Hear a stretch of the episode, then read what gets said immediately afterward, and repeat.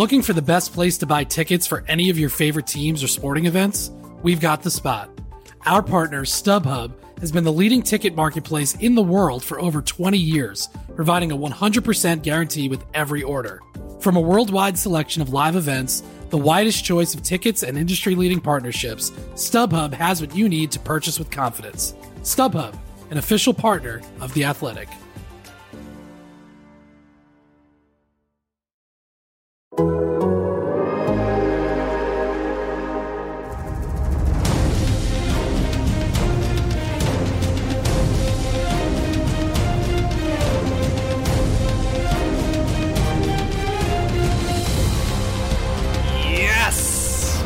Grab your torch and dip it into this podcast because we are finally all out of extra votes. On today's No Buffs, we're recapping episode 11 of Survivor 41 titled Do or Die, which, if I'm being a little honest, pretty intense. Uh, I'm Jay Skeets. Yeah, very scary. I'm Jay Skeets with my fellow tribe members. We got the bearded one, Trey Kirby. Hey, oh. Hey, yo. We got No Dunk super producer JD. Hello. There he is. And I know, I know, I know. I promised you Jason Concepcion from Crooked Media. I said he'll be back. Back in the mix. He wasn't here last week. He'll be here this week. And he will be, but he's unfortunately caught up in a meeting right now. It's running a little long. So at some point we should see Jason pop up here in the uh, in the live tribe. And shout out to everybody joining us here live on a Thursday afternoon slash night. We really appreciate it. I said this on No Dunks, but also thanks to people, No Buffs fans, who were sharing on Twitter and Instagram No Buffs, this little tiny Survivor podcast, in their most listened to podcast list there on their Spotify Wrapped list. So thank you, thank you, thank you. I couldn't believe it. We've only done uh, like ten episodes, eleven episodes tonight. So yeah. thank you. Yeah, Crazy. Yeah, I guess it's quite possible we're the fastest growing Survivor podcast in the world. I heard on Rob Has a Podcast earlier today just a casual no buffs mention as a Survivor podcast. We're just in the mix now. Oh, I'd, I'd love to hear it. Yes, I believe Jason Concepcion is going to be going on Rob Has a Podcast. Uh, maybe tomorrow, as of Friday. So maybe maybe he's uh, he doesn't have this meeting at all. No, I'm thinking about. he's just like getting ready for the big podcast for Rob's. That's right. He should be here with the boys, formulating his opinions and his thoughts. Uh, hopefully, he will be uh, joining us, though, like I said. Okay, so we're talking about episode 11 last night on Wednesday night here. Do or Die, like I said. Uh, we'll go through this scene by scene. A very interesting episode, a lot to unpack. Uh, we got the new twist. I can't wait to hear your thoughts on, on that twist, and everybody that is in the live tribe chime in as well. But we'll start night, night, uh, night. 19. Yeah. That's a lot easier to read on your screen than to say out loud. Night 19. Uh, a week to go, right? Post tribal council. This is our first scene of this episode. Liana, pissed with Danny and Deshawn about breaking up the final four, the Black Alliance. Shan goes home last week. They say, JD, hey, wasn't our plan. That was Ricard's move. What were we to do? Which is uh, a little weird when you think about the numbers at that point. Now I know extra votes come into play and all that, but they say, "Hey, don't don't get on us." That that was uh, that power player Ricard. He's the one that turned on Shan. He we had to go with him. Uh, s- sorry, Liana. What what what did you think about their uh, response, JD, to, to her being very upset in in the darkness after tribal council? I mean, uh, I understand the instinct. Uh, you know, uh, you're you're a very loyal uh, member of your alliance is coming at you and saying, "What the hell? You, like, you just blew us up. Why'd you do it?" And you know, the the instinct is to just be like, uh, "Yeah, it wasn't us. It wasn't us." I mean, it, and it's pretty easy actually to just say, "Hey." It's this is it's Ricard. Don't listen. It's not us. Don't blame us. But you know, I mean, the real sting for Liana is that she just wasn't let in on it, right? I mean, Yeah. And that's always the case, uh, and that's the telltale sign that well, you're you're on the bottom of your alliance now, um, and so she is in a very bad bad place uh, as it turns out. But uh, you know, and then it goes on. Uh, part of it as well is Deshawn being. I'm sure we're getting to it, but just being super sensitive about being called a snake, right? So that's yeah. still sticking in his craw, you know. So I don't know. I I mean, it's just like it. It would have been better if they had been like, "Hey, we wish we could have told you, or we wish we could have let you in on it, but don't worry," you know, instead of just be like, "Ah, it's it's just Ricard," and also take some credit, right? Like take credit for the move, right? Yeah, this Yeah. this is part of Survivor. This is what you what you uh, need to build your resume to win the game in the end. So, I mean, and Liana, she's not stupid. She, you know, at, at some point, I know it's it's you know she's mad and it's all very fresh and raw, but you know you have to respect the move, right? That's that's this that's Survivor. Yeah. Yeah. We'll even hear Xander Trey in the same scene go, Did we just move from the bottom to absolutely the top? Uh, and then he had a great line about it does suck the position she's in. I've been there where you come back from tribal council, you got blindsided. Somebody that was, uh, you know, you were tight with, uh, both emotionally and in the game, is gone. And now you just got to come back and lie in this shelter and just like sort of pretend everything okay, man. That would suck. Like I would, I think we, we That'd all agree we would all struggle with that on Survivor, especially when you thought you were good and then turns out you don't even know what's going on, and then you still have to live with these people and put on a good face and try and rally and uh, you know get back in good graces. But yeah, what'd you think of uh, Xander, who's very pumped up? Trey, I mean, he's saying in a confessional, all of a sudden, I'm in charge. He, he's lo- he's loving that, and he is locking in. He's trying to his final four that he sees with Ricard, Erika, and Heather, and he even tells them like, I'll use my I'll use my idol. I'll use my extra vote. Like this should be the four. We're going. Yeah. What do you think of uh, Xander being so pumped here? Well, I thought he was getting a little bit ahead of himself for the most part. When at one point he has a confessional and he says, We're saying final four. I only heard Xander saying final four, if I'm being quite honest, Yeah. but he was talking a lot about it, and he was taking seemingly the most credit for the Shan boot, which I thought was kind of odd, because to me, that's uh, that would be Ricard's move, number one. Number two, probably Erika for bringing in Deshawn and Danny, and then you have to throw Deshawn and Danny probably Yeah. tied for number three credit wise because uh, you know they actually turned on their alliance, and that's what the whole Deshawn thing was to me was a little bit of buyer's remorse. I don't think he expected to be on the bottom coming back from that vote, but once they got back, he was like, oh wait, Right. it's now four on three, and I'm not getting the credit for this move. Bad news bears, which is why the next day when he wakes up, he's like, I should probably go smooth things over, which we've seen in the past. But, uh, I don't know. Xander, he's playing a smart game right now. The guy is doing a great job of hanging on to this idol, somehow not getting votes. He hasn't gotten a vote for three episodes. They seem to have forgotten about it, so he is a little bit in charge. I don't think he's the decision maker out there for the top four, but after the way things went down last night, it feels like there's three groups of two, and he's one of them, and he's got an idol still. So, Yeah. doing all right. He's looking pretty damn good, making it to the final five. That's for sure because he's got an idol, and like at a certain point, he has to play it because you're going to run out of times you actually can play it. And you know, I just keep thinking, JD. I think it was you here on No Buffs. I, it may have been our may have been our second or third episode, and you just kept saying, and, and Trey was echoing this as well, like. You should be getting this guy out, and you're just keep you keep leaving him in. When he didn't even have a vote. Remember when he didn't even have a vote? Yeah. He couldn't even like really play in the game. Somehow, you know, keeps skating by, and then obviously uh, decided multiple times to not even play the idol, and does the whole bluff thing, and that's looking like it could come true. But I'm still like super confused of how the people on the island that are still there think of him and his chances to win the game. Like we as an audience, I believe, think, damn. Guy's got a pretty good resume. Like, holy crap, he should have been gone like seven weeks ago. He's still there. He's won things. He he he is involved enough in some of the decisions. Uh, he's a pretty intelligent guy. But I wonder if they look at him like that. I, Yeah. I that part I don't understand. Otherwise, you think they really would have tried to actually vote him out. Maybe they I don't want him to gone. it's very very hard to gauge. I mean, on the jury we've got Tiffany, who hates him, Evvie, who hates him. Uh, you know, Shan, I don't think is really likes him. You know, like I don't think I.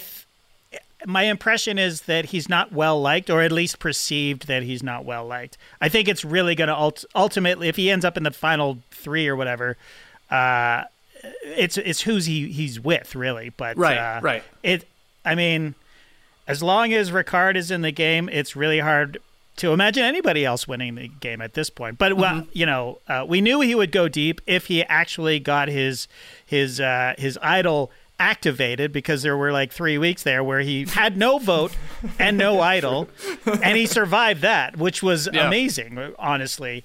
Um, but yeah, I, it, it's it's just uh, yeah, as you say, it's hard to gauge how he's actually perceived, and we haven't really heard much from him these last few after he made that you know baller move with uh, you know with Liana. Uh, the, the shell game with the uh, immunity idol. Uh, we haven't really heard much from him, so Mm-hmm.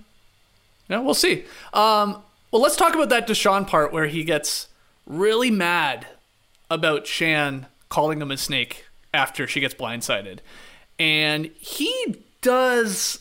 He tackles this in an interesting way. Um, you, you brought it up there, Trey. He confronts Ricard about it in front of the entire tribe. Um, and Ricard, because this guy is pretty damn amazing, just calmly sits there, explains sort of his reasoning, but actually he's explaining Shan's reasoning. Uh, you know, for for her telling out everyone that he's going to get her vote. You know, like he's like basically telling Deshawn and all of us and everybody else in the uh, shelter, like, well, this is what she meant by this because we had this weird relationship, or we had agreed we were gonna gun for each other at some point, and I knew you guys were coming for me. She knew it, but I win. Uh, I win the immunity, so then I'm off the board. And like, I, I just thought he played it perfectly, but. Trey, what do you think of Deshawn's way of going about this? Very irritated, very emotional, as Ricard tells us. Um, I think he just did it completely wrong. Like we said last week, wow, that's maybe bad for Ricard. Shan saying this, yeah. and he somehow he somehow made it smoother for Ricard with his emotional outburst. I thought. Am I reading that wrong, or what do you think? He said he wanted an hourglass to go back in time and just come back and go to bed. So clearly Deshawn Yeah. was regretting the way he handled things in the shelter as well. But we've seen throughout the season, he seems to be a pretty emotional player where something is said to him and he has the reaction right away, and then he's going to deal with the consequences of it later. And that's exactly what happened here. Like I said mm-hmm. before, I think it was kind of not expecting his reputation to take such a hit. Probably was thinking that if I'm involved on this big blindside to take out one of the power players, that's going to look great for me. In reality, he got called a snake and he's one of the bottom three. So, Right, right. kind of a shock to the system, I would have to imagine. Right, but JD, would you agree that if you were in this position, isn't the smarter move to come back and go to everyone else one on one and go, "Wow, did you hear what Shan said about uh, Ricard? I mean, that just cements that this guy's winning this game. Let's get his ass out of here. Like he's the real threat. I mean, Danny knows this. Danny keeps saying this for weeks on end, but." The way he went about it, I was like, "What are you doing, man? Why? Why are you like you're pointing out? Yeah, that she said you're a snake you can use that to your advantage a little bit uh, and, and put the target on Ricard. He's the he's the one she is saying is going to give a million dollars to. And oh yeah, she's on the jury, and we've seen what she's like with other people. She Right. can persuade other people to do things. So if she wants the vote to possibly go to Ricard, ultimately everybody, she could do that. I think. Oh, it's an interesting thought. Her as a lobbyist in Ponderosa, just, Oh, just yes. convincing people. I mean, the most surprising thing to me is that it does seem, in fact, that everybody across the board just seems to agree that Shan's words are- to be taken at face value. She was not trying to submerge uh, Deshawn's game in any way, and I, I, I don't know, maybe because. I, I've overthought it, and other podcasts have overthought it, and just reading into the brilliance of Shan. And I don't want to take anything away from her brilliance, but it- seems as though it is what it is. And she said that she's going to vote for Ricard to win a million dollars. And Ricard sitting there in his confessional saying, she she's going to vote for me to win a million dollars. Like he's chuffed about it. And it's just like, uh, okay. I mean, I guess.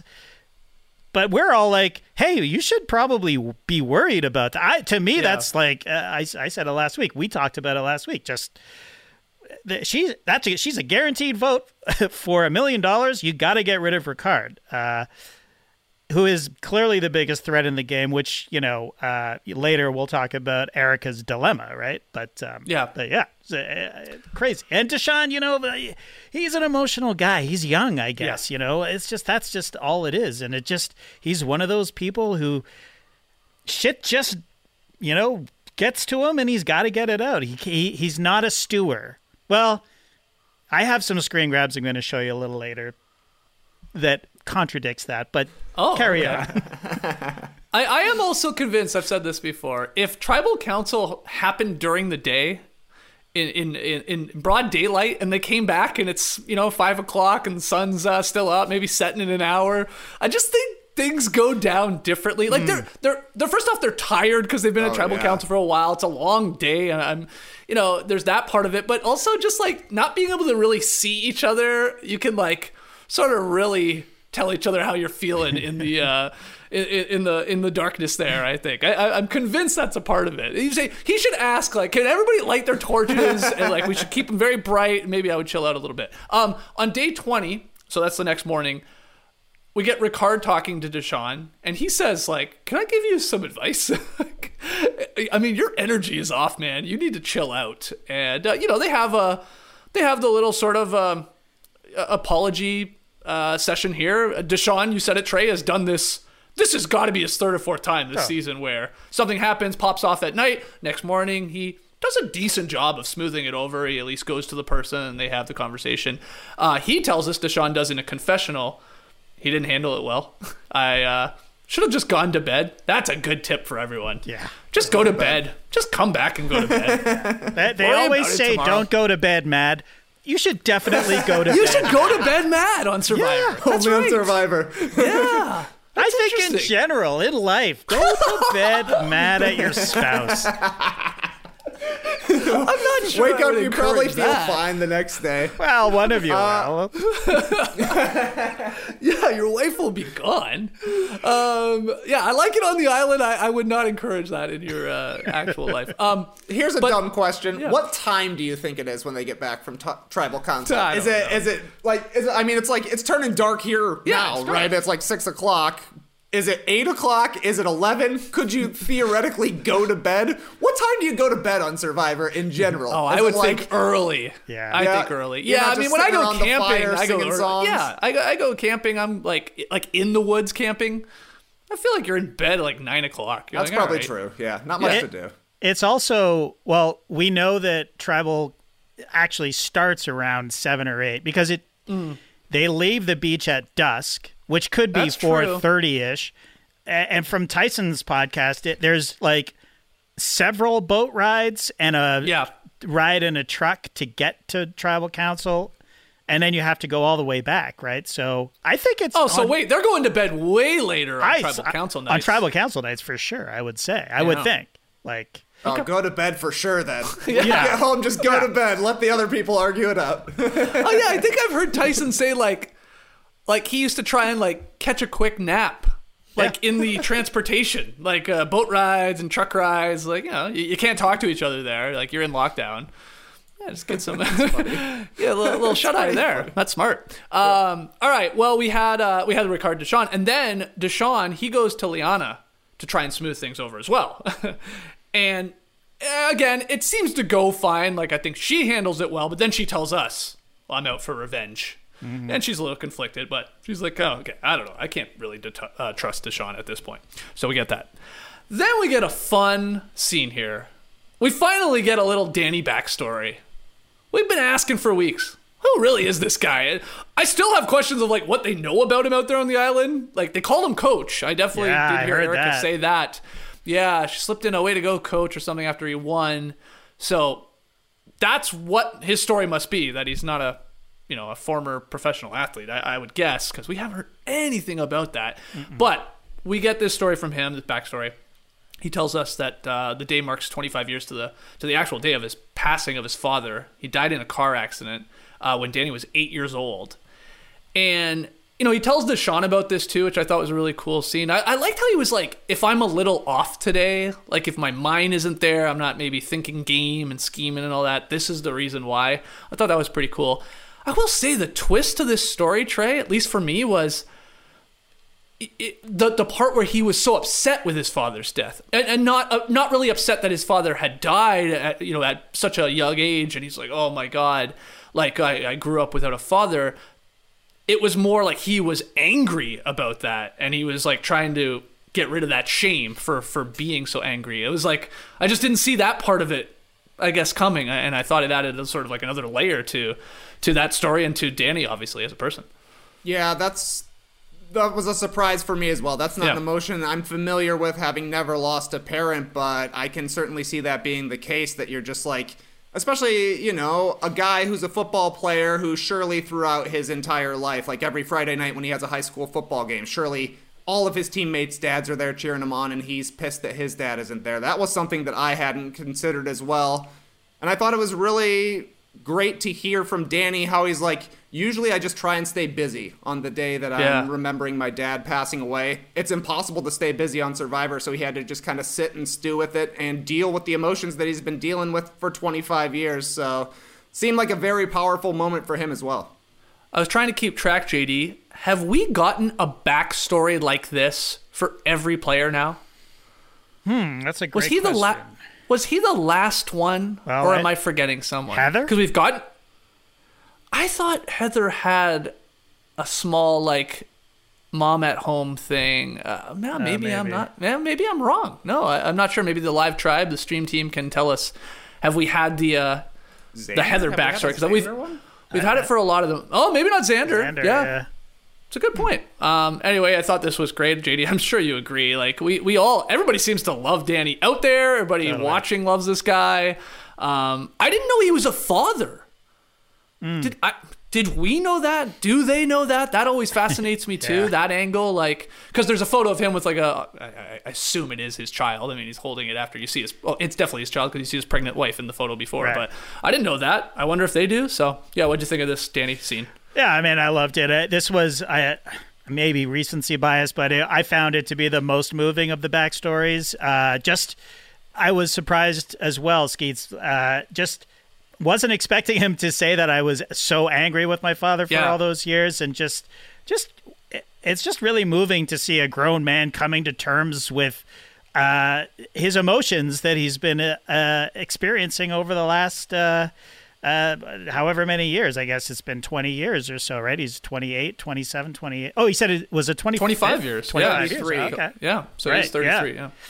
Yeah, so uh, really, uh, really moving. I, I was actually surprised at uh, how moving I found it, but uh, just made me love the guy even more, to be honest. yeah, yeah, for sure. Well, let's go to day 21, the immunity challenge. Probst sets us up for a brand new twist. Twist. Now this was weird. Like uh, he he he doesn't tell us he doesn't tell us what it is right there. He's at the challenge. They're not there yet, the the castaways, and he says, "Oh, get ready for this one, because there's a twist coming." Yeah, we're gonna see. We're gonna learn this twist in literally one minute. But he's like, "Ooh, watch out!" So he calls them in. They come in, and first he explains the challenge. So he says, castaways must balance a ball on the cylinder, held in place with two wooden handles on each side at regular intervals. More cylinders would be added, you know, increasing the difficulty. We've seen this challenge before. Um, my wife Nora right away was like, she called this. She's like, Danny's winning this, and I'm like, why? She's like, he's he's way wider than everybody else. His arms are like he Broad he's at, he's actually at an advantage with broad shoulders. Like his just the way he would be holding it and pushing it in is much more of an advantage than like you and your skinny little arms and shoulders. I'm like, oh wow, well that was unnecessary, but you're right. Anyway, she called it. She ended up being right. I don't know if it's actually true, but uh, he definitely powered through it and held on. But anyway, we then get Probst telling us the twist. He says, and I'm quoting him here first person to drop out of this challenge will be forced to participate in a new game called Survivor Do or Die. Um, and, and he added, you'll be participating in a deadly game of chance at Tribal Council. Yeah. I was getting worried. what were you thinking? Like honestly, right there in the moment. Like we learned what it is, of course. It's uh, you know, the three boxes, and we'll get to the whole Monty Hall thing and all that. But yeah, did you think it was gonna be he was gonna have to do something like a challenge there in front of everybody? You know, maybe involving fire or not, or like what did your mind go anywhere, Trey? What do you think? Or just death? You'd have to duel Jeff Probst in a fencing or well, something? I didn't actually think that Deshawn was gonna die. Oh, you didn't? at any Yeah. point, but they also went out of their way to like not say eliminated, right? Like they had to say die, which I thought was super weird. My guess, Yeah. I thought it was gonna be a rock draw kind of thing, you know? We put two rocks inside this bag, you gotta go in, you pull it out. If you get the right one, you stick around, and if not, you out of here. Right. That seems to be the general survivor game of chance, right? Draw a rock. But Yeah, they love rocks. yeah, they love Jeff rocks Probst loves feet and rocks. from rocks to boxes. So yeah, that's what I thought it was going to be some sort of a draw. And honestly, I think you would have rather had a draw, 50-50 shot, much better than a one in three shot. Well, is it a Well, one in three is it shot? one in three? Oh boy, oh boy, Well, oh boy, oh boy, oh it boy, is- oh it boy. is until he numbers, numbers. Um, yeah. Uh, oh, look at that! Right on Bing cue. bong! As we, yeah, right on cue. We bring him in, JD, as we're uh, talking about the do or die twist. There he is. How's it going, Jason? It's great to great. Sorry for uh, being late. Uh, I, I was uh, trying to work out the Monty Hall problem, and it just I lost complete track of time. So yeah, it's great timing. Uh, we were just talking about Probst, the way he delivered the do or die twist before they did uh, the challenge. Like this whole like, oh, it's a deadly game of chance, but not giving them the specifics, uh, Jason. So let's ask the question right here and now. Are, are you a fan of this twist and how he was pr- how they were all presented with it? I like the twist. Um, I, I, I do like it. I, I liked it. I, I, I against kind of against my better judgment. I liked it. I Really? enjoyed it. I'm surprised. I did like that. it. You know, I, I did like it. I think uh, because it uh, part of it is how it turned out. I'm a results oriented person, you know. So uh, Trust the maybe results, the process wasn't ideal, but the but the result was was really fun to watch. So that is a significant part of it. Yeah. Um, but I did find myself like really engaged. I mean, when I was on the freaking edge of my seat when uh, when he was picking, so it was you know, uh, I, I enjoyed it. Trey, did you like this do or die twist? I yes. I ultimately I do like the twist. I like the idea of if you're the first one out there, some sort of a punishment. For me, the punishment was a little severe. Like it almost incentivizes you to not compete in the challenge. Like I think if they had all known that this was going to be a you have to choose one box out of the three, more than just Liana and Heather would have sat out. And I think that if they bring this back in the future with the same Monty Hall problem, more people are going to sit out of it Right. because you're just really leaving your like you know i think Liana said in her uh, exit interview with dalton ross i would rather be voted out than by chanced out and i 100% agree with that so for me i would be sitting if, if i'm not confident that i could actually win this thing because as soon as like Liana drops out, Heather drops out, some of the the lesser challenge threats, you're like, uh-oh, this is gonna be bad. I could easily go home doing nothing, trying to play the game that I thought I was coming here to play. So I thought it made for an interesting choice. Um, I thought Deshawn kind of made the wrong choice, but it worked out right for him. So It did. yeah, math, it sucks. go against math and go to bed mad. That's what we need to remember from here on out. Okay, well, this is wild. We've got uh, t- two of the four of us here so far. Actually, not not against the do or die twist. M- Most people are JD. Uh, Maybe at this point in the game too. We are pretty late into the game, and this guy suddenly could have just been going home by by chance. Well, I mean, he did drop first, and he had the option to not play in the challenge, like you guys are pointing out. There is that element to it. But what did you think, JD? I, I definitely agree that I like that there's a consequence to being the first one out of a challenge, right? I, I do like that part of it. I did not love the Monty Hall thing, whatever the uh, odds are. I, I would have preferred that he had uh, a chance to fight to stay in the game or something, or the punishment be not as severe. But just it would have been it would have sucked. The, the mood today would have been way worse if you know if he had just gone out, out at like like Oh yeah. it- Oh yeah. It would have been brutal. like like just you know go all the way and bring in a sad trombone when you know if if he was you know snuff the torch and good night everybody i mean uh, yeah brutal it would have been brutal but uh uh, Jason, you're exactly right. The results, uh, I'm happy with the results. So, uh, but yeah, the the whole idea of uh, of you being the first out and you gotta eat some shit, I like that. But uh, I mean, tweak it. They have to go to an exile island. They can't be around their team. Yeah. Can't be around their tribe for you know for a day or two days. You know, through a challenge or something, Yeah. and so they miss a lot of planning. Do something like that. But I agree with you. Like, just go home is was very rough. pretty harsh. Yeah. pretty harsh. It is. It, it's very. I mean, also he dropped that damn ball in It was two three seconds. seconds. Yeah. It was like ah. I saw like people down. are like, was he throwing it? Was he throwing it out there so we could go to the do or die? if he threw that, that's like the worst attempt at actually throwing it ever. Like right away, you just drop. Ah, my arms don't work. Uh, yeah. So Heather and Liana, they obviously decided to sit out, um, and Erika dropped next after Deshawn. It was down to Xander, Ricardo, and Danny. Danny was going uh, with the underhanded technique too. Yeah. Uh, everybody else going overhand. I think the underhand is the Well, like, I think just- it's interesting you mentioned because Ricard on the second to last one, Ricard had the underhanded grip, and then he Oh, and then he switched to the overhand grip, which I To the thought was bike. crazy because hmm. yeah, yeah, the bike grip. Uh, because to me, it just seems like a more natural way to hold Yeah. something underneath for a long time. I wouldn't mind switching it up every time, get those little tiny muscles switched up, but the underneath. What about an like over-under? go-to. oh, an over under. Somebody You're was wild. doing that. Where I, I did I dream that? I thought I saw that. Maybe not. I don't know.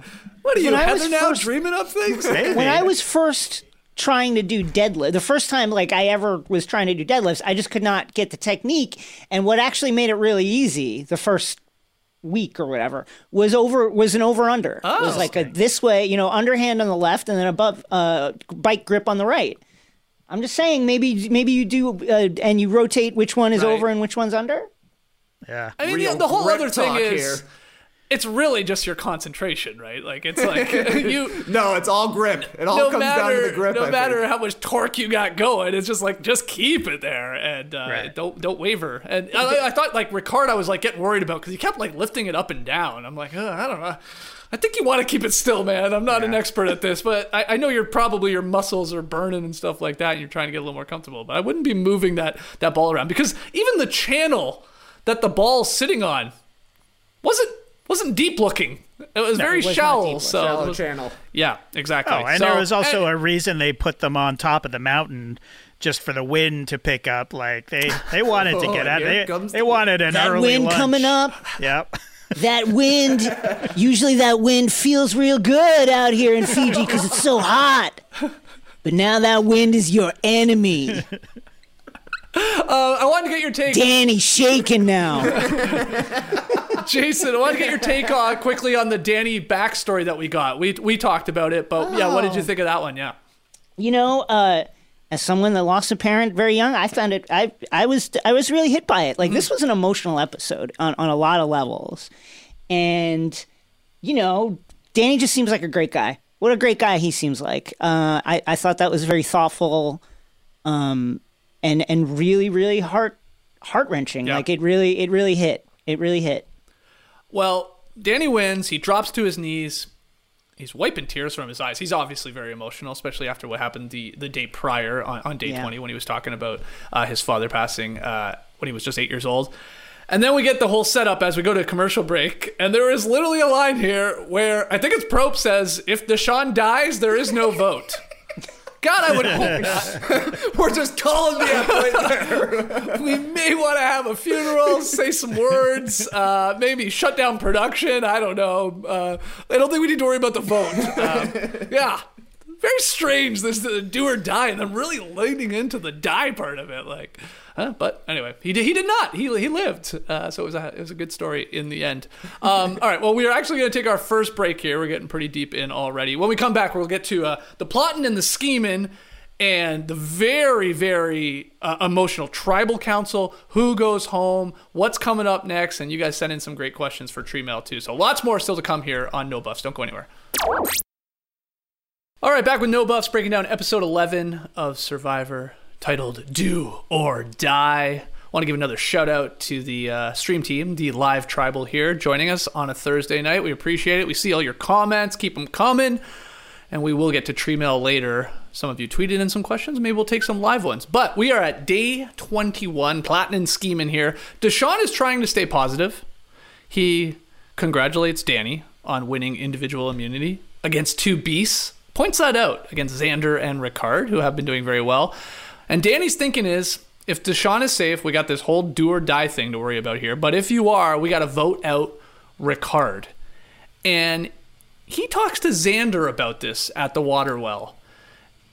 And Xander tells us, I mean, he listens, but he tells us, I, want to keep Ricard. I want to keep Ricard as a shield, basically, and that he trusts Ricard way more than he trusts Liana is the other part of this. Um, we know what happens. Jason, what do you think about Xander's move here and his decision to to try and keep a Ricard, who we all agree is a real threat to win this game, keep him around for a little longer so they're not uh, maybe focused on Xander? That's what his thinking is. I think if it, if it's Xander, I can see how you would how you could come to that move. Um, you know, Xander obviously has a has a really good resume himself. Made um, one of the biggest moves in the game. Has been under fire the entire time, uh, and has come through time and again. And as Erika noted uh, on the broadcast when she said, you know, you're watching at home and you're like, you idiot, it's so obvious, do this. And then you get there and you realize how vital it is to be around people you can trust. And I think it, you know, I think Xander, he's been a gambler all season. And I think he's gambling on his own resume right here, not just using Ricard as a shield, saying, yes, Ricard is very dangerous. He could probably come up with something that I wouldn't see. Um, but and he's got a great resume, but I like my resume better. And so he's betting. It's really a bet on himself, uh, which is basically what he's done all season. So is it a is it a risky move? Yeah, obviously it's a risk. Keeping Ricard is a risky Right. move. But from Xander's perspective, I can see the reasoning. Yeah, he even says later at Tribal Council, like, I love this new game, Jeff. I love the advantages and the twists because it it is a gamble. He actually says that word. Yeah, he's like, man, I, I love this. Uh, I That was no one of my biggest laughs of the whole episode was as uh, Xander is saying how much he loves throwing out expectations and how much he loves those twists. We get a three full head nods from Jeff Probst. He's like, yes, yes, this is making the episode 100%. You saying how much you love these twists? Book it. Yeah, yeah. Um, JD, what did you think of uh, basically Xander's decision here to like let's keep Ricard around? Do you think do you think it's a little too risky because we're so late in the game, or does he have like one or two more votes that it's that it might work out for him? Uh, especially still having the the idol, of course. Yeah, I mean, I agree with everything that Jason said. And to further that, uh, I think he believes that he can take Ricard out whenever he wants, right? Like, I think he just has that confidence in himself. Uh, and I mean, That's a little ballsy though. Ricard is really good. He's proven at a lot I of these challenges. I know. But this So- this kid has balls. I mean, what can I tell you? Like he just There's the reason his voice is so deep. that's that's exactly right. I mean, the cojones to not play the the the idol. Uh, Still, I mean, I, what what has he got? Two more chance, one more chance to play it. Uh, like, I actually don't Yeah, know. I think he can play it next week. Yeah, Right. think it's So the last we're- time. They're not even talking about it anymore, though. they're, not, they're not even like, all right. I think they've like forgotten he has one somehow. Um, well, we get Erika Trey approaching Xander about also targeting Ricard. I think this is interesting. She's basically acting as the swing vote now, and Xander then tells Ricard, "Hey, Danny and Deshawn, they're going for him. You're for for you, as in Ricard." And uh, this just like cementing that we know what Xander wants to do here. He's telling him that that's what's going on, and they just say Ricard's like, it, it, like Heather is sitting beside them, and then she gets up like and pats somebody on the back, but he's like. I guess both of them are like, if we can just trust Heather and Erika, then then we're good. We got the numbers. I of course have the idol. I have the extra vote even. It's just whether or not we can trust uh, these two wild cards, Heather and Erika here in the middle, but they, they feel comfortable enough. they feel comfortable enough. And honestly, I think it's completely fine for Xander to be going with Ricard here because the meat shield strategy is working. The guy is not getting any votes for him. Xander is, and he needs he needs a second player alongside him, right? Deshawn and Danny, they've got each other. Erika and Heather, they've got each other. They've been the swing couple there. So now you look at it, it's like if uh, if Xander decides to go with Erika and Heather, then they're in a three-three situation, right? Where it's like three and three going into the next one. Here, at least it's two, two and two. I think it's the perfect move for Xander. I thought his strategy's been on point since they got to the merge. I think it's becoming so important here, Jason, for whoever to claim the Ricard takeout. Like I, you could convince me either Ricard wins the game because he's still there, or whoever can really prove that they were the one to take out Ricard in like next week or in the finale.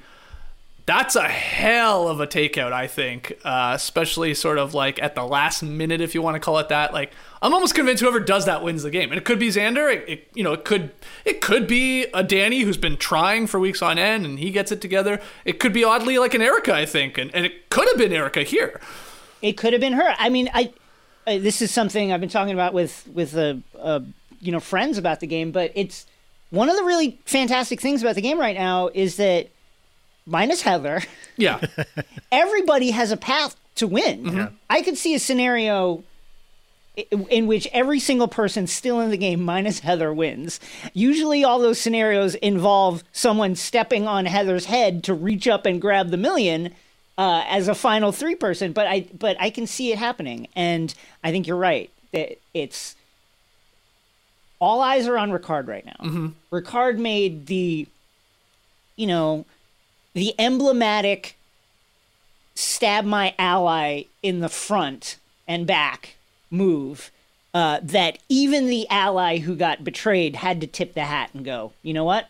Yep, Yeah. that was right. So if you can get that person right now, uh, it's going to look great. And it's uh, this is part of what uh, you know. It's kind of an aside, but Xander's in a great spot right now with the numbers, of course, but also because like all eyes have moved off of him. He was like, you know, in the crosshairs for week after week after week, and now something else has come along, and he's still there with, you know, an idol and his his gameplay and his great resume, and now there's a bigger a bigger target on the board.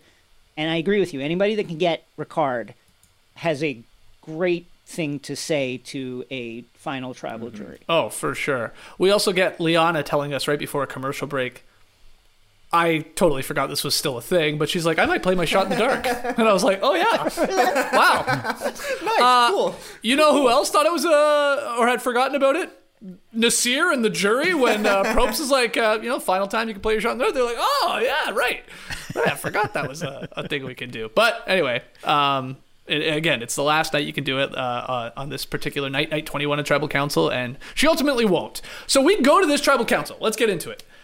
There are 26 minutes left to go in the episode. Now, I will admit at the time, this is when I really hated the do or die twist because I was like, there is no way we are going to Tribal Council with 26 minutes left this guy's uh, going to pick the wrong box and go home in three minutes, and then and then what are we doing? Like for another twenty minutes? So I'm like, it's so obvious that he's not going anywhere. Now that got flipped on its head because tribal council turned into a really interesting conversation that lasted for a good chunk of the remaining episode to the point where I then was like, oh wait, is he going home? Because there's not a lot of time left to sort of vote after that. Um, so they got me.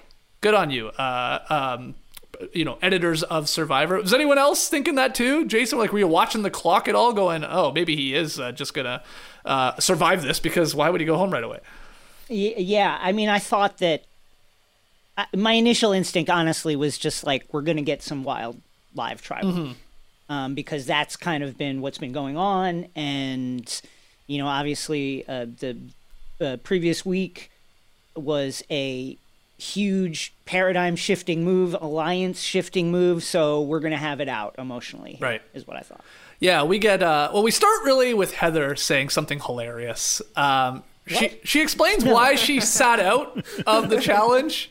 and she says, "quote The people that I've outlasted in the challenges are already gone." And like we get a quick shot of the jury, like I'm like reacting, was- like, "God damn." What a burn from Heather, and I'm not even really sure it's true. Like, How did, dare you? Did you even compete? How dare you talk trash to anybody in this game? I know, I know. How honestly, how dare you? So that was very funny. Then we get the, the you know the funny line. You said it already, Trey, with Probst nodding away. Xander like talking up. He's loving the advantages and twists because uh, you gotta gamble, Yes, and it's a yes, crazy different game. Then uh, Probst like this too. He went nuts on this one. Erika saying, you know, I have a love hate basically relationship with this game, uh, JD. Um, which I, I think a lot of Survivor fans do, if I'm being honest. I definitely do. I mean, yeah. but yeah, to be out there, I mean, you're miserable.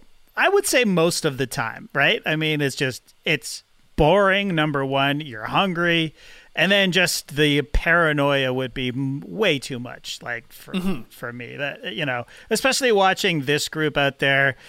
There's been so much suffering in this uh, in this season, so uh, I I totally get what Eric is saying, and you know. Uh, Daddy Probst loved it. He loved it. He's like, yeah. It's like that's right. You're suffering, which is what I love to see.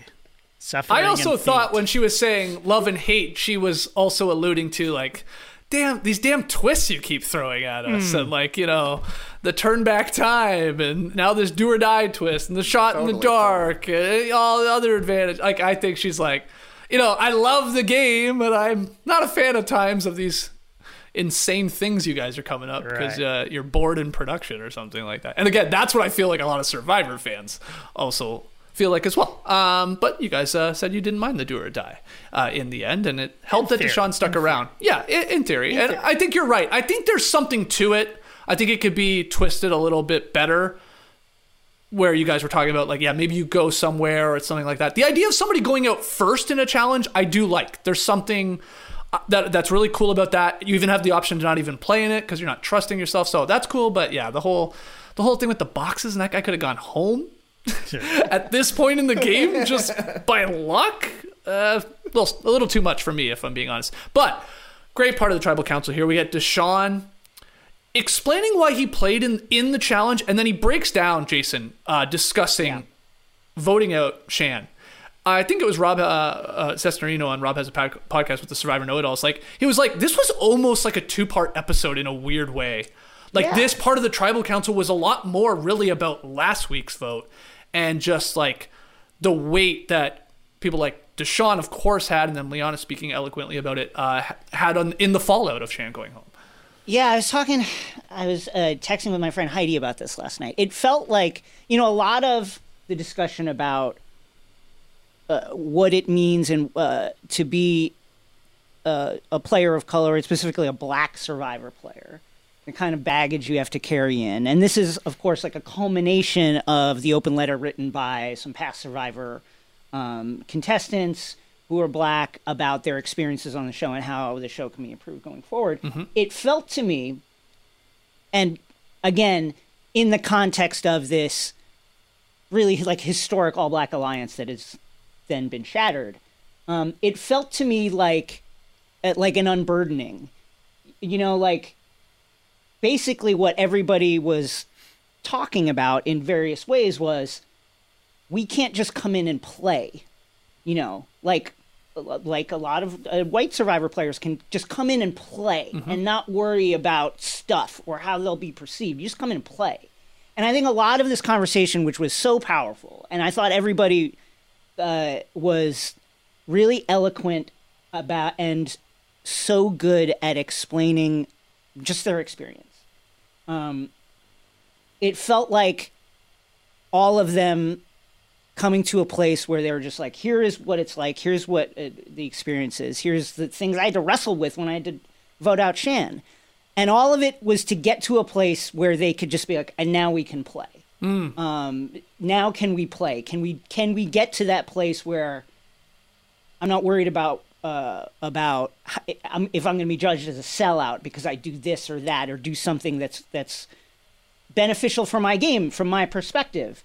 Um, and it, it was just like a really powerful journey. I was really affected by it. I, I really it was it was uh, it was an incredible conversation, and it was, you know, this sounds like trite, but like kind of like one of the things you kind of watch Survivor for, like in a lot of ways. Mm-hmm. And now Jeff Probst is somewhere just going, "Yeah, that's right. This is this, this is it. This is the conversation." but I really, um, I, I I feel like this is this is kind of why I watch Survivor. Um, I, I thought it was great. I thought it was really wonderful and a uh, an all time Survivor moment. Yeah, I, I would agree with that because to me, and I know some people are like, oh, I don't want this in Survivor. Get this out of here. It's not why I watch it. But the beauty of Survivor to me is that it is a game uh, that's reflective of the outside world. Yeah. and race plays into that. Uh, of course, in the outside world, why wouldn't it play into the actual game of Survivor? And it's on a whole other level, like you said, with the diverse cast and like uh, measures that have made because of a lot of former black contestants that have really pushed to make this a reality. And Deshawn was like, God, I mean, the, like we talked about it last week on last week's show. We unfortunately didn't have you on, Jason, but like he was struggling, of course, with the decision of whether I stick with Shan or for my own chances of winning this game, try and get her out. And holy Yeah. crap, was he conflicted? Many people were. And this just carried in Trey into this uh, of him talking about it. And I thought Liana was, oh my God. She, she like, crushed it. she, killed I, it. I was like, I, I, I quickly Googled again, how old is this this woman? I was like, this 20. 20 at so the wise, 20 like beyond old. her years. She's 20 years old Yeah, on on killed it. television in a, in a in a moment where she's maybe like, damn, I might be going home. Like, who knows? You know, couldn't believe it. She she just crushed it. But Trey, what did you think of this? Uh, you know, the tribal council and and Deshawn and Liana and everything that was going on here. Yeah, it was an awesome moment. Like Jason said, this is an all time great Survivor moment. And it's the point of watching Survivor, which even kind of Jeff mentioned, right? He's like, this is what it was supposed to be an experiment of people in America coming together and dealing with their problems while also playing this game. So, yeah, I thought everything that Liana said was incredibly well put and incredibly well explained. She was just she was just perfect. I think afterwards Jeff said it was beautiful for all of them to share and powerful to hear. And that was exactly right. And I was like giving kudos to Jeff Probst even because to me this was kind of all the players leading the conversation. You could see Deshawn was struggling a little bit. Jeff drew it out of him, and that opened up the Yeah. conversation for everybody to get talking about some serious stuff. And I loved how um, Liana mentioned that exactly like you're saying, Skeets. Some people don't want to see this in Survivor, but this has been in Survivor since literally the first season. Like it was a big deal that Rudy and Richard Hatch became friends out there. You know, mm-hmm. Rudy, an older gentleman, Yeah. and and Richard Hatch, a gay guy. So they became friends when probably they would have never crossed paths together. Right. So I don't know. It's also like I think Survivor can become boring when it's 100% voting blocks and game bots and all that kind of stuff out there, which is what Jeff is getting at. Like this is a real world experience. So the real world stuff is going to be part of the strategy for Survivor, and I think it's um, kind of just naive to imagine that everything that takes place in your life, you're just putting it completely on pause for 39 days or 26 days, whatever it may be. So, yes, to me, it was a great emotional scene. It was a powerful scene. And it's also like this is as much a part of the strategy of Survivor as anything else that happens on Survivor. So, that's why we need to see it, and that's why we love to see it. Yeah, JD, anything to add to this? I mean, you guys pretty much summed it up. Uh, you know, in a way, I am a person who doesn't want this in Survivor, in that uh, I don't want black people to feel like they need to represent any more than themselves on, in the game. And, you know, when, when Liana makes reference to, to, you know, people at home going, oh, I don't want to see this or whatever, I'm sure there were people out there. Uh, this is what we need to do to get to the place uh, where people can like 10 years down down the road from now uh, i'm hoping i'm hoping there's still a survivor and i'm hoping that you know black players asian players eh, players of all walks of life non-binary na- just run the list. You come on and you play as yourself and there's no outside uh, you know cultural pressure. I mean I talked about this last week about how uh, I, I just didn't think it was fair that there was so much pressure on this Black Alliance to remain an alliance because that's Yeah. really not what Survivor's about necessarily. It's like you have your alliance and then you break your alliance because that's the game of Survivor. And uh, I just really felt for Deshawn when he broke down, and Liana with her elo- eloquent words. And as you guys, you guys talked about it already, so I don't need to repeat it. But uh, it's just that these are the growing pains that we need as a society and as a show would need to go through to get to hopefully where this isn't going to be a part of Survivor anymore. And Trey, I, I agree with you as well. Like since day one, one of the most enjoyable parts of Survivor are just seeing people from different walks of life who have never would never have been, make friends or just come across uh, people uh, in their everyday life uh, would never would imagine I'd be friends with that person you know Right. so it's one of the great things that uh, about the show uh, that uh, we all love so um, yeah it was great Let's go to the do or die twist here. We got to talk Monty Hall. Who's going to break it down? Yeah, it, I mean, That's It- about what the transition let me get my- went let me get my- I know, Council that- as well too. I was like, I thought it was funny that kind of everybody laughed at that. Where you're like, how do you have this very serious conversation to then Jeff's just like, and now for something completely different. yeah, Had to have a yeah. laugh. I think and even Deshawn made a joke like, "Can we just Yeah. keep talking uh, about this? Like, even if fu- it's it's so heavy funny. and stuff like that." Um, yeah, we okay. So this is where we learned. Like, Probst literally says, "Like, hold on, I got to set it up." It's like, oh, Set God. I just I am not a fan of the do or die twist. I I, I want to be on record with that. But uh, he sets up three boxes. You got a one in three chance uh, at safety. Uh, so get to picking. So Deshawn picks the first box, uh, you know, to his left, the, the first one or closest one, I guess, to him. And then we learned, well, hold on, is it really a one in three chance? Because Jeff Probst goes full Monty Hall on his ass. Xander recognizes it, and he says, "Okay, well, I'm going, problem. I'm, I'm going, I'm going to show you, you know, one of the boxes." Now Probst knows where they are, and so he's going to obviously show one that is you know not uh, um, that you're safe because of course two of them are that you're are, are death that you die so he shows him that and then he gives them the option do you want to do you want to change your box now jason i saw you tweeting about it You- you're I, I- maybe you figured it out by now you, you've got your tablet out here I, I'm going to do it. So here's your three boxes. okay right? talk, talk it out to Here us Here we go. yeah. Here we go. yeah three boxes okay Um, and then so you uh, you pick your one, and then of course Jeff Probst knows yep which one uh, it is, and so then he selects one that it isn't, right? right right And uh, and yet. When I run it again and again, I find that it's fake. Monty Hall, I, like, I understand. Let me just say, I understand the math. I get it. yeah I understand it. And if it was a hundred boxes, of course you switch, right? Because what are the odds that you pick the one out of a hundred that you pick the one, right? And he takes like ninety-eight off the board. Of course you're gonna switch. I just think it's a gut shot in this moment. In this moment with three boxes, I know it's like a significant amount of percent. I just think in that moment, listen, confirmation bias is with me. I'm a results oriented person once again. And I understand the odds. I understand how it works. I still believe it's fake. I think everybody's lying about Right. what the numbers are. And uh, I think Deshawn did the right thing. He listened to that voice.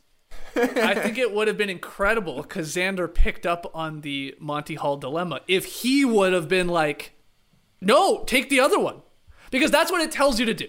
It says Yeah. you have yeah you have you have t- two out of three chances of actually getting it correct in this scenario when giving the option here. But instead he sticks with his gut and it works out for him like incredibly. But it'd been amazing if Xander was like, no no no dude, you got to take the other one. Like the odds say take the other one. That would have been hilarious. I wish that happened, Trey. He probably was excited that Deshawn chose not to switch, right? Because I think uh, True, like, I think- true. So I think Xander's like a, like a computer science guy. So obviously he's familiar with this. So when Xander or uh, when Deshawn's like, "Yeah, I'll stay," Xander's probably like, "See ya, I'm living the life here." Yeah. Because I mean, I don't get the math either. I read the hundred box explanation. It's supposed to make it more crystal clear. I'm like, mm, uh it's fake, but it's true. So I'm gonna. I would have switched in that second. I would have switched because I'm familiar with it, and I would have got sent home, and I would have been like, Yeah, but the math is right. I would have gone full Xander on it for sure.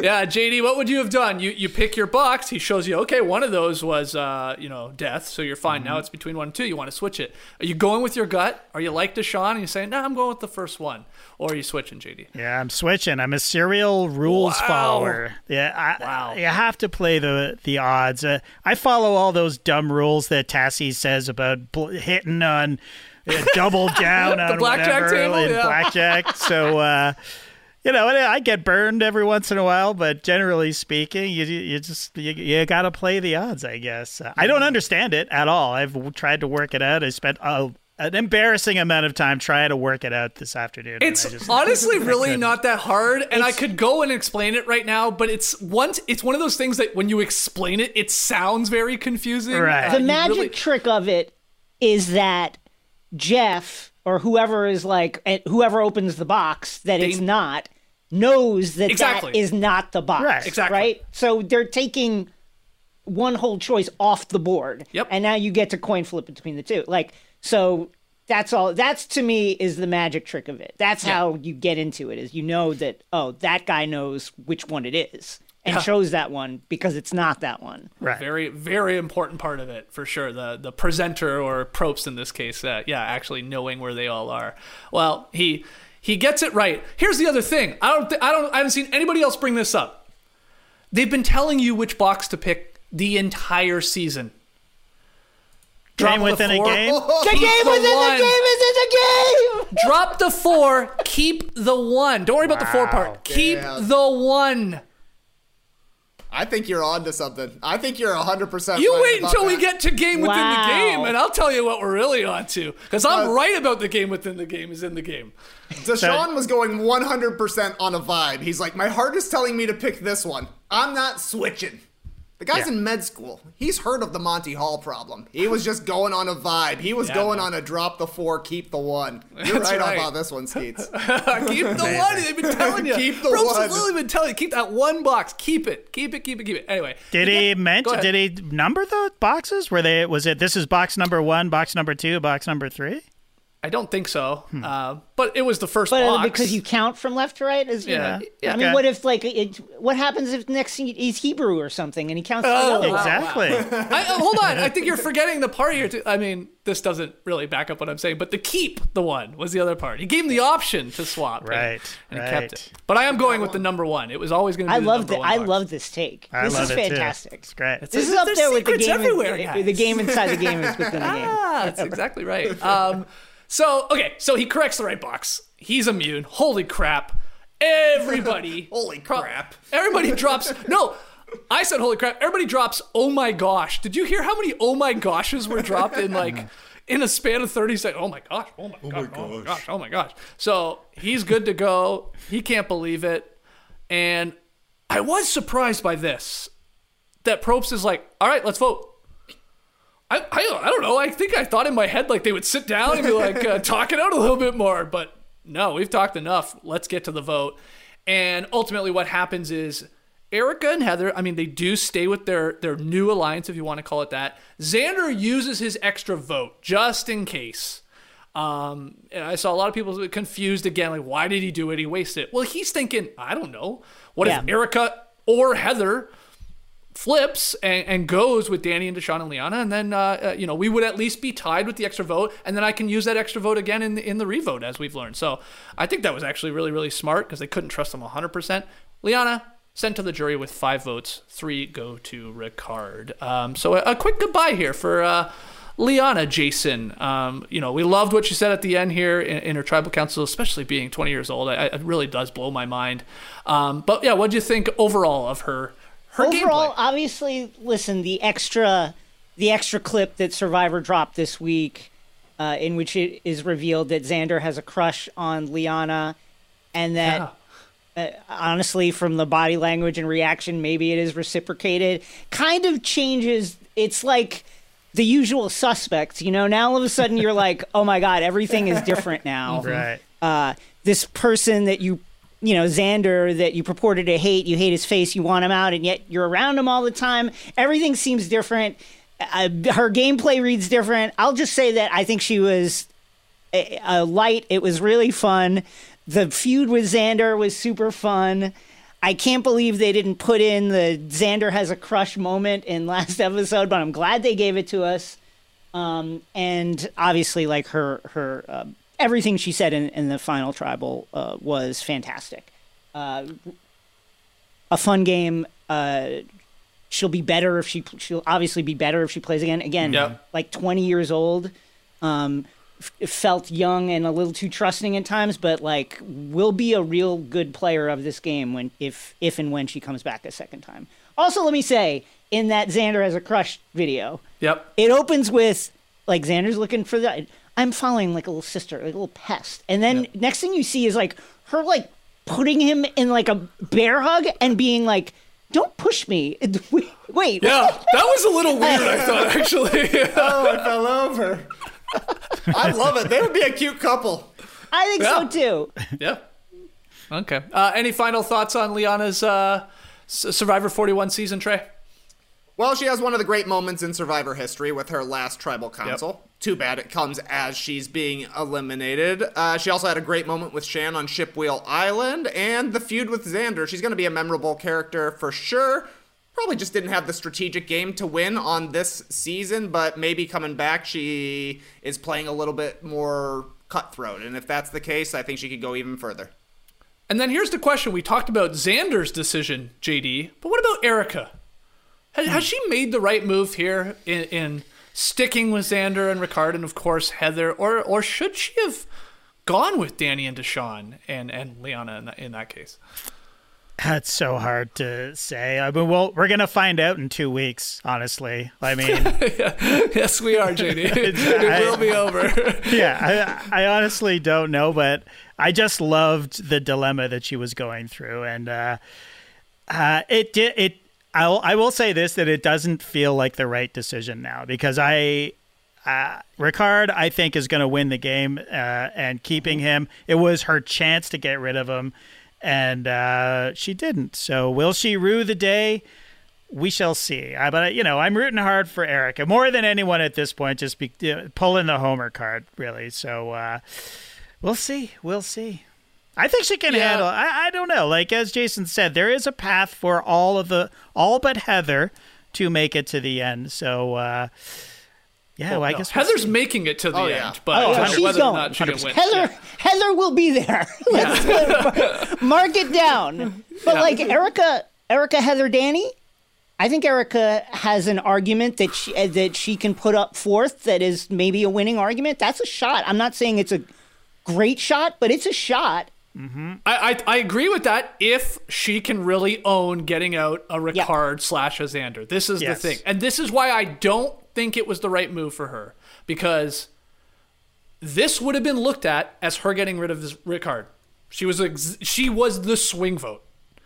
That's on her resume. He's gone now. And then then it's just like it's like then she's almost at the top as a favorite. It's like Xander, okay, you know, he's still a problem. I, I still am not convinced that they like him. I really am not, uh, outside of Liana. Um, but but but who knows? And then it's like I think she's sort of right there at that point with your Danny and Deshawn's. Uh, I, I think she made the wrong decision last night for her chances to ultimately win the game. And who knows if she would have not won anyway. But I think it would have been nice to have the Ricard hit and be like, "Yep, I, I got him.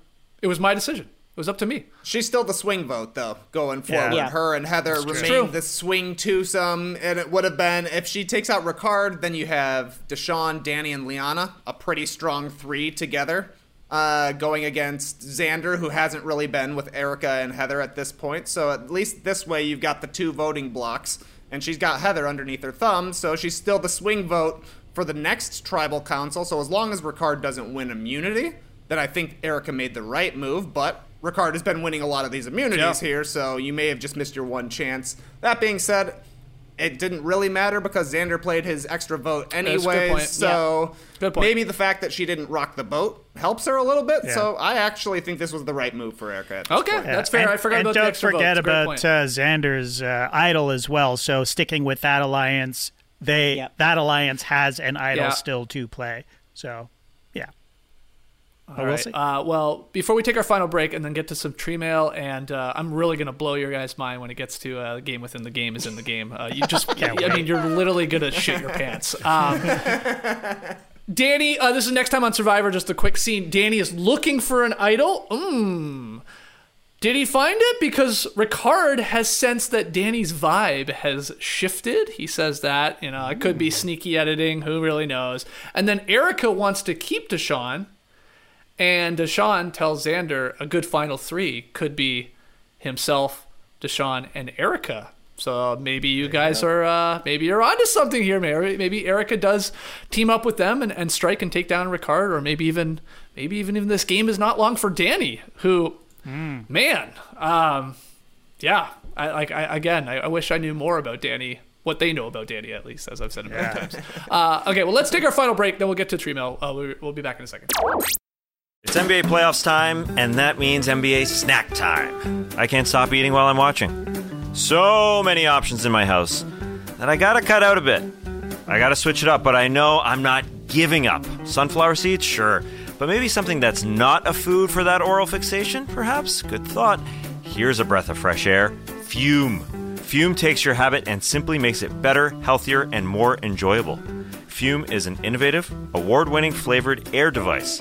Instead of vapor, Fume uses flavored air.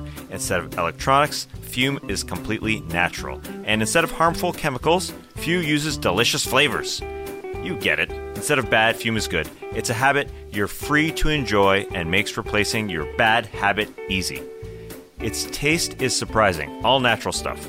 It's fun to fidget with, and it's a good weight. The wood feels good, and it feels cool to use. Start the good habit by going to tryfume.com slash dunks and getting the journey pack today. Fume is giving listeners to the show 10% off when they use our code DUNKS to help make starting the good habit that much easier. Okay, we're into tree mail here. Got a couple. I thought this was a really, really great one here from Brandon Anderson. He wrote in that conversation uh, on last night's episode was so beautiful and vulnerable and so important. That is what Survivor does best.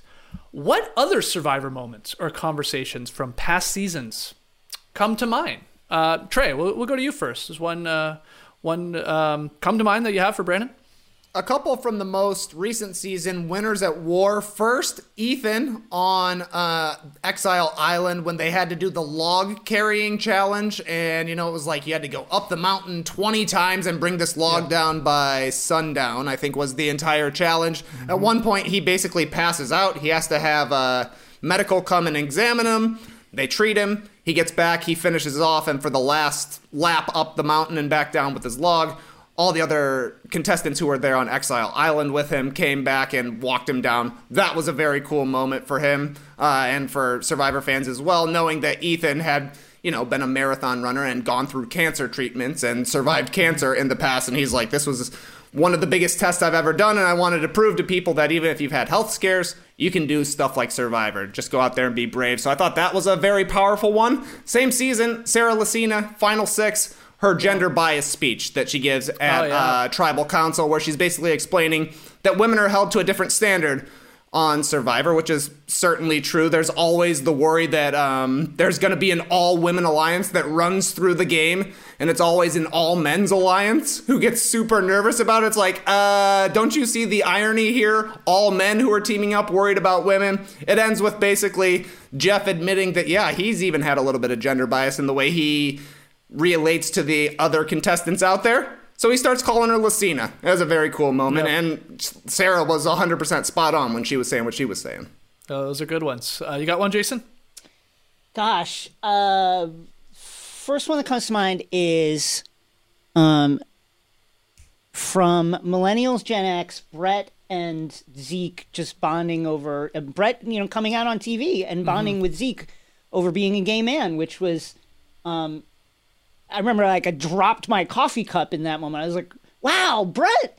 Uh, it was a really heartwarming moment and a cool conversation about, you know, uh, about being from a generation where being out wasn't you couldn't do it like it wasn't as easy or uh, there weren't as many on ramps as there are uh, for the other generations and just being able to commiserate and talk about that and talk about his own uh, journey to being an out man.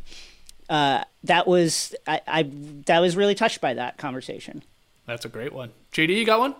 I had Ethan as well. Um, that just so moving in general, his presence on the island and just re- remembering him as being such a physical threat when we first saw him, and I think it was Australia, and uh, and just the Africa, yeah. Oh, it's Africa. Sorry, he had cancer twice, and uh, I mean Trey Trey said it all, but uh, there was also. Uh, a kind of a funnier one was uh, it was sort of like uh, Jeff milking the do or die uh, verbiage uh, is when uh, Ciera had to vote her own mother off. It was just like very, very. Uh, it was emotional for sure for Ciera, but it was also played as if. Well, we're never going to see her again. You're voting her off the island, and that will be it. And then that's the That, I mean, end that of. killed her. That killed her game for seasons to come. Oh, totally, totally. Yeah. But uh, yeah, I, I've got a sort of a, a small one, but I remember it's like always stuck with me. It didn't happen that long ago. Season 39. Do you remember when Jack he made a comment about Jamal's uh, survivor buff and he called it a do rag, and uh, he Jack sort of immediately realized that he had said something insensitive, and then they just had this awesome talk, and I think it spilled into tribal council if I remember correctly, um, about why that could be seen as disrespectful, and Jamal is just like.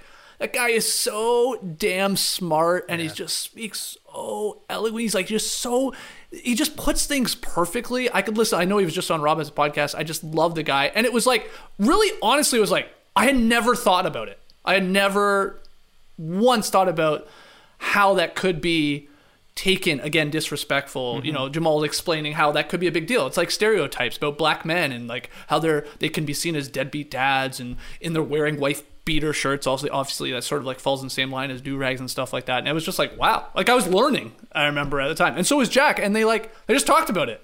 And i was like oh yeah. They didn't like blow up. They didn't go crazy. And I remember Probst saying like that was a pretty compelling moment, and it was like if that was in the hands of other people, that could have gone really, really bad, and instead it was like a real learning moment. So I thought that was a really cool one that happened not too long ago. Even though season 39, that season feels like 10 years ago to me at this point, which is really weird. Uh, just right. the longest two years of your life. Yeah, yeah, I guess so. Uh, all right, next one here. Uh, well, I'm gonna ask. Uh, we already asked uh, JD about it, but D Rod asked Simple Q: Would you have kept your OG box like Deshawn, or switch it there, uh, Jason? What, what I would do have kept it. If you I mean, kept if it. I felt that strongly about it, and clearly he did, I would have kept it. I, I hmm. understand the rule. I would have kept it. If it was because I think you also have to weigh in the disappointment cost. If you switch and you are wrong, oh. you will never ever forget it. If you stay and you are wrong, you go, okay, well, I had a bad notion. And I hmm. think honestly that is there's a value to that that you need to add to the equation and that I would add to you. if I switched and was wrong, I would forever be heartbroken and I would never live it down. Ever, ever, ever. I would never be able to stop thinking about it. gotta put that into the equation. He says we The sadness coefficient. Uh, and and Trey, I can't remember. Did you get to answer this one when we asked it the first time around? What were you doing? You were keeping, switching. I'm flipping. Yeah. I'm switching my box. I'm getting sent home, and then I'm just uh, tweeting at Jeff Probst every night. I can't believe you would do that to me. All right, and then uh, final question here. Uh, Kid Curry wrote in: Is Heather making it to the final tribal council?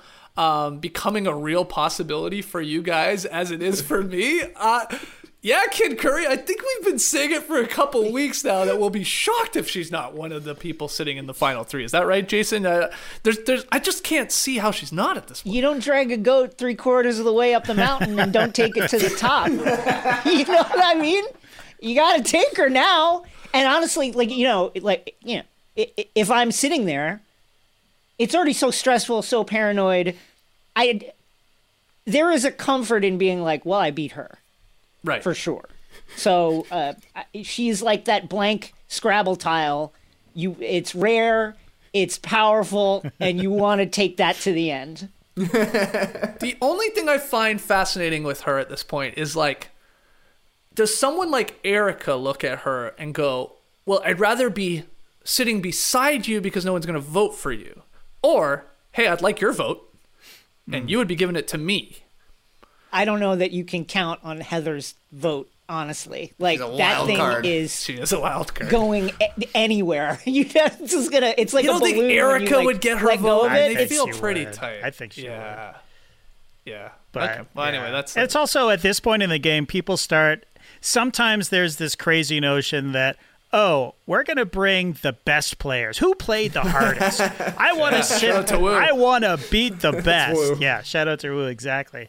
Uh, so you know, I mean, that could happen. It still could happen. I don't get that vibe from this particular crew. I mean, no, because they're pretty intelligent players. yeah, I only want Realize to go maybe I should against take the, the, best. worst. Yeah. you don't get more votes for beating the other best players in the Right. game. You don't get another million dollars if you beat another great player. Right. It's still a million. Take the worst. Uh, increase your chances. Yeah. Uh, we'll see with Heather. Um, she's going to very, very likely be there in, in, in the final three, though, Kid Curry. I think you can almost lock that in. Yeah, and I think uh, Kevin Aquino is right here in the live tribe who says Heather's putting up the Tony Yeah. Snell once she gets to final tribal zero zero zero zero zero zero. Yeah. She might not even get a line in. Is she gonna get a chance to explain herself? One line, maybe. She'll get one little part at tribal council, yeah, and it, it won't last long. I mean, don't that's think. her stat line, like from trying to catch the ball in that one challenge. Yeah, it's just yeah. like blow it up for the entire game. Uh, okay, guys, we gotta wrap up with this.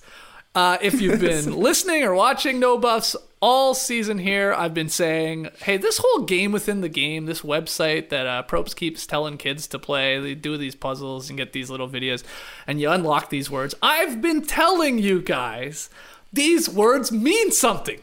They're gonna turn into a code that we're gonna know an answer to something that's actually happening on the island. Like it is the game within the game is in the game. That is my tagline for this. Well, we had quite the development with this Oh my this goodness. week. I don't think Jason my knows goodness. anything about this. I shared it with Trey and uh, JD in our Slack channel. But here is the Rebus puzzle. I'll just show you what this week's was here. It, it's uh, ha- have a go at it if you guys would like. I mean, million Anybody know? doll Yeah. or dollars up for Yeah. grabs. No. Million dollar mistake, JD. Oh, mistake. Yeah, it took me a second to get the mist there too. What is Uh, the the- arm supposed to be? I just dollar, dollar, dollar, dollar. Uh, yeah, dollar. Alarm mistake. Okay, so so that was obviously that one. Nailed it. Thank you. Unlocked another word. Here it is. So the uh, final word was search. So Okay. all the words have been unlocked. Now this is where it gets crazy, guys. I believe he's joining us here actually in the uh, in the stream team in the live tribe. But Ryan Berry, I was alerted to a tweet from Ryan Berry, and this guy must have been thinking the same things I was thinking. and this guy's a lot smarter than me. And what he found was that there were hidden URLs to alternate versions of the answer words. Like they're they're they're in the ether there. They're in local storage on survivorgwg.com.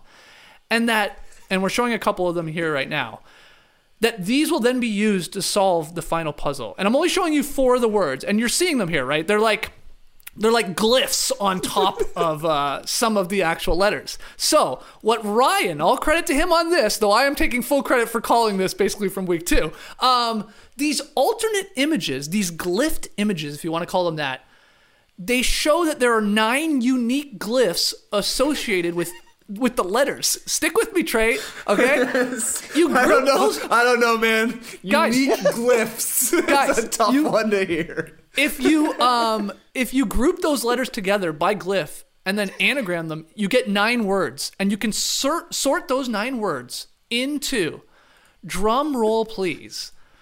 Your treasure hangs where the trees love to dance. Okay. Your treasure hangs where the trees love to dance. Now, you tell me, especially in seeing the preview for next week, I read that as the hidden immunity idol, which is out there, is located where two trees are intertwined. They are dancing as one. Am I going crazy? You're, I you're just, like, full sort of had a Day and moment always looking at your guys' faces, pointing at the wall and going, Yeah, I'm like, like going psycho, I'm like sweating. And I'm, I um, guess what I don't understand is how does this help the players that were on the island? It doesn't, JD. That's Months the ago. crazy part. It doesn't at all. Oh, it's just for us. But I've been telling you that we will know a, a, a- an instrumental part to this game that they do not know. And uh, I mean, like, look at this shit that Ryan was doing. This is Matrix like shit. Look at- this guy's helping me out. I'm opening up Google Chrome. I'm like, oh, looking at like JSON files or something he called them. I love this guy. Anyway, uh, It's fantastic. This is like So- Carrie in Homeland. Yeah. This is great. So guys, guys, guys. Oh yeah, final, final, final screen grab for me. These look like some intertwined trees to me. Mm, two trees doing the I tango. Yeah, I don't know. I don't know think- what the hell you're talking about, man. Where are these dancing trees? Well, okay, that could be a shot from anything, Katie. My point is, I'm telling you right now, next week on Survivor, we are going to see somebody find the idol, the treasure, and it's going to be hanging somewhere where two trees sort of like intertwine because that's how trees love to dance. You're right. You're right. I'm all in on this. I love it. Thank you, I, Ryan. lo- We I love it. The code. The- and yeah. and you know what? I think we've proven definitively now that the game within the game is in the game. yes, A hundred percent. we have. We have. I mean, we're okay. We're 99% there. I'm, I'm leaving 1% that this is still absolutely nothing. It's still complete nonsense. But uh, sorry, Kyle Breen made me snort. Imagining a seven-year-old that Jeff Probst is talking to about this. like, this is for kids. Jeff is like, okay, you got the unique glyphs. If you sort the unique glyphs nine by nine and That's you layer right. them and check the JSONs, you will Now- see that the idol is in the trees dancing. a seven-year-old is like, mm, yes. Okay, yes, yes. Timmy, go to your go to your family computer, open up Chrome, hit Control F. Guys. Now you're going to see a lines of code. Take the code, cross-reference that with the glyphs. yes. Guys, guys, Probst is looking for the best of the best to play Survivor. If a seven or eight year old can figure this out, get him out there. Watch him win the game.